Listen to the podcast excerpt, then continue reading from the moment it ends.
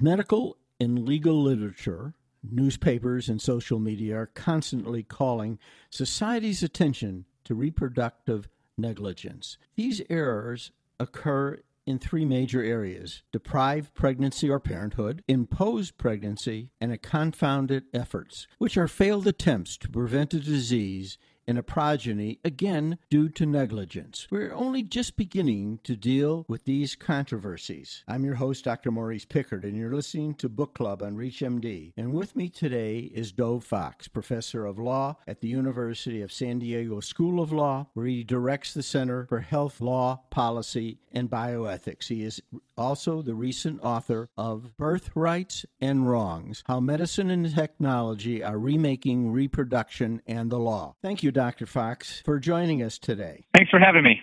To begin with, what drew you to this area of law and medicine? I came of age in revolutionary era of reproductive advances. You know, headlines I remember long lasting reversible birth control growing up. More recently, screening for a range of disorders early in pregnancy, nothing more than a simple blood test. I remember finding out when I was a bit older that I had actually been born just a couple days before Elizabeth Carr, who was the first American baby conceived by in vitro fertilization. And I was just fascinated by the new questions that these advances posed for the meaning of family and life itself. In my introduction, I appreciate that. In my introduction, I mentioned three areas which you go into great detail. For our listeners, could you please frame what procreation deprived means?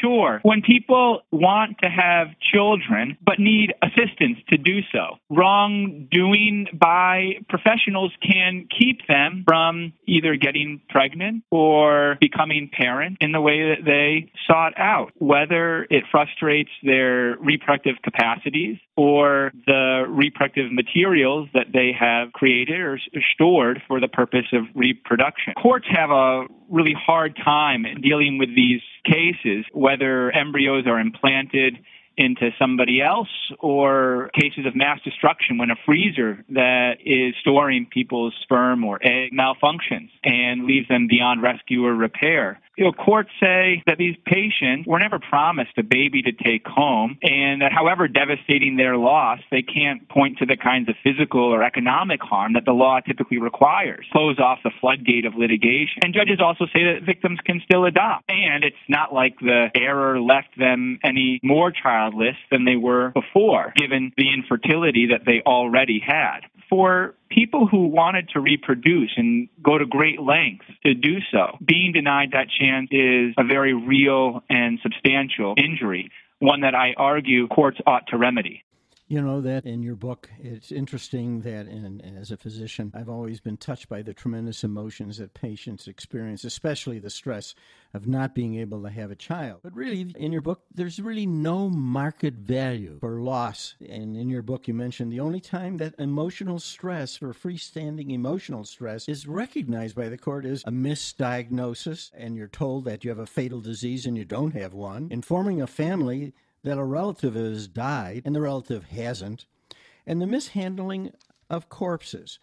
So those three are the only exceptions, and yet when you discard an embryo by mistake or you discard frozen sperm by mistake, there is no market value for this. Why hasn't the court begun to recognize this? There are two reasons why courts are slow to remedy purely emotional or other forms of intangible loss. One is an evidentiary reason having to do with the proof required to show that a harm is real rather than exaggerated or falsified. A monetary harm, you can show receipts or prove damages in that way. Physical harm, you can provide an x ray or a doctor's note that speaks to the bleeding or the broken bone. But dignitary or emotional or other forms of intangible harm to the very important and serious life plans you may have made or relationships you've formed are harder to prove in that sense, which isn't to say they are less real or less meaningful. In fact, many times they are far more so in their repercussions for people's lives. But the proof is trickier. The second reason is the floodgate of litigation that courts worry would be opened were non tangible forms of harm more readily remedied. And that's connected to the questions of proof. The concern goes, well, if anyone can just say that they have been harmed in these ways without putting forward, without having the stronger forms of evidence, then the courts will be inundated. They will not be able to distinguish worthy or meritorious from unworthy or less worthy cases, and they will be unable to perform their core function of righting wrongs in society, providing redress to those in need and deterring misconduct from prospective wrongdoers. I think there is a lingering reason in the background, which is neither of those two principal justifications, which is just an outdated notion that emotional injuries are not real or are not to be taken as seriously, that individuals ought to just steel themselves against these consequences, buck up as it were, and that they are not worthy of the same kind of redress. And that I think is the product of a bygone era, certainly a way of thinking worth correcting in the law. Surveys of Americans rate not having a child on the same level as a divorce or a diagnosis of a terminal illness. But moving on, what is procreation imposed? And why is wrongful birth such a poor label? Procreation imposed is when people had set out precisely not to have a child, use birth control or voluntary sterilization, had their tubes tied, or a vasectomy, use long term contraception, or other measures in order to avoid having a child for the reason that they were not in a position to do so. They didn't have a reproductive partner or the kinds of financial or social support necessary, or their current life plan would not leave them in a position to support a child at that time or maybe ever. And a negligence on the part of those who help them in that effort, provide birth control or sterilization, when that fails, a child or a pregnancy can be imposed. Wrongful birth is a poor label, which is the oftentimes characterization by courts of these cases when people are left in a position to bring suit because the parents are not suing for a wrongful birth exactly, and the term itself is pejorative. It suggests that the child or the child's birth was itself wrong, when the fact is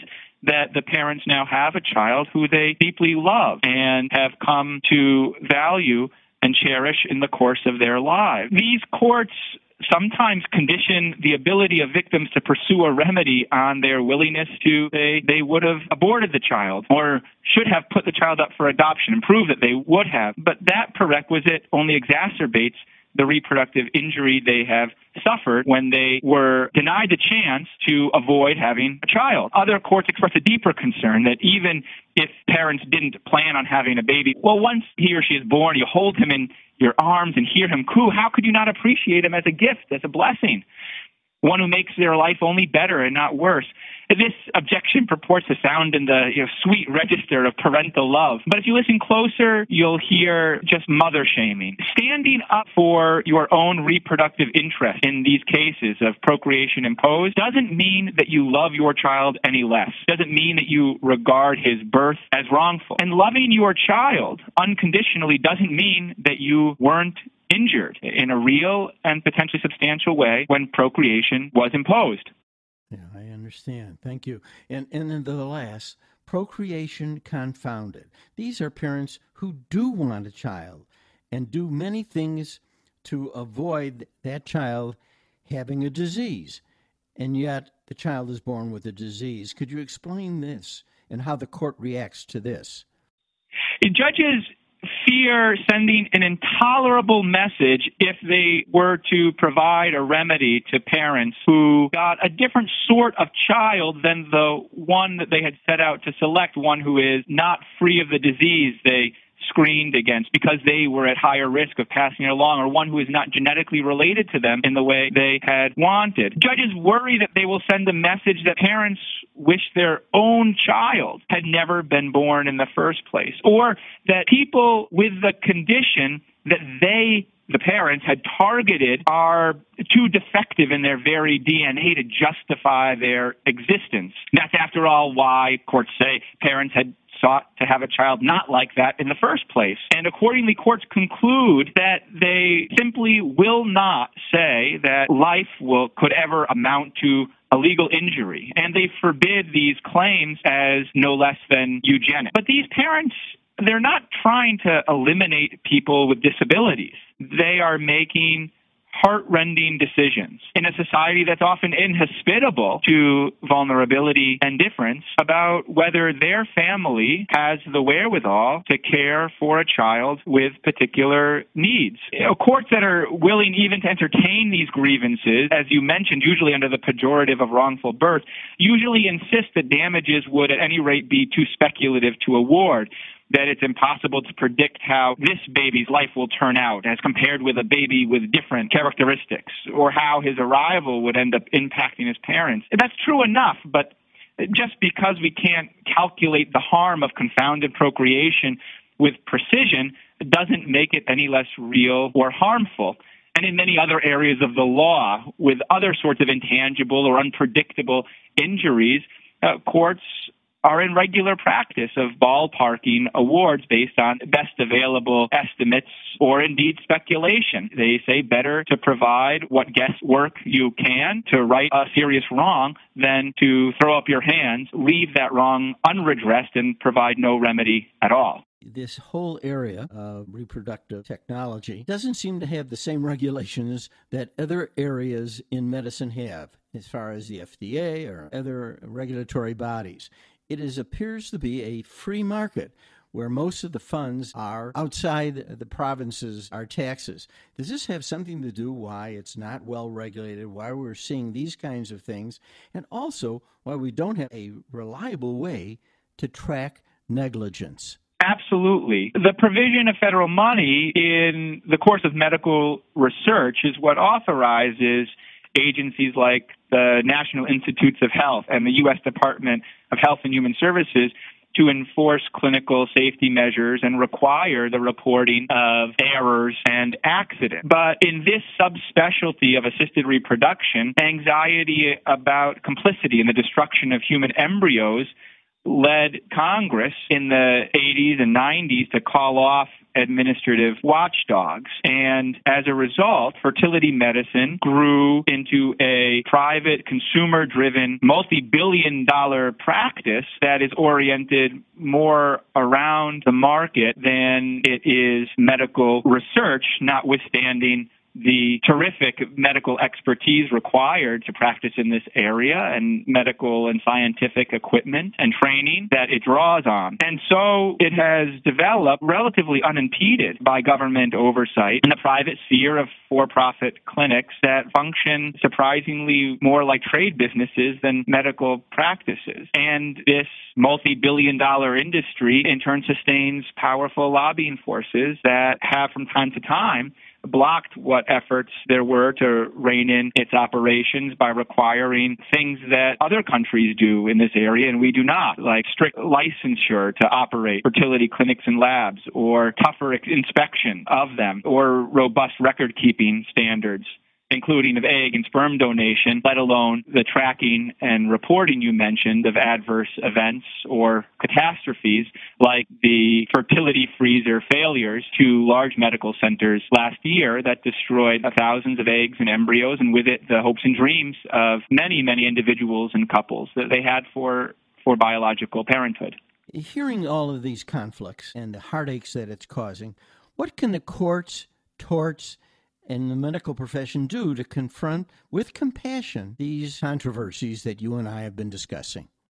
It's been over a hundred years since courts named a new cause of action to remedy wrongs that our legal system was not adequately addressing. That was back when we had no right to privacy against invasions, incursions, on personal space and a private sphere of intimacy beyond the scope of prying cameras or infiltrating listeners. And the time has come to recognize new actions for procreation deprived, uh, procreation imposed, and procreation confounded. These aren't harmless errors, they are wrongs in need of rights. And where our lawmakers do not regulate in a way that prevents these mistakes from happening in the first place, and our courts have no legal resources available to them to remedy them after they happen, then we need new tools. And courts have that power, that common law power to create new rights like that right to privacy. They should do that today to remedy these problems of reproductive negligence.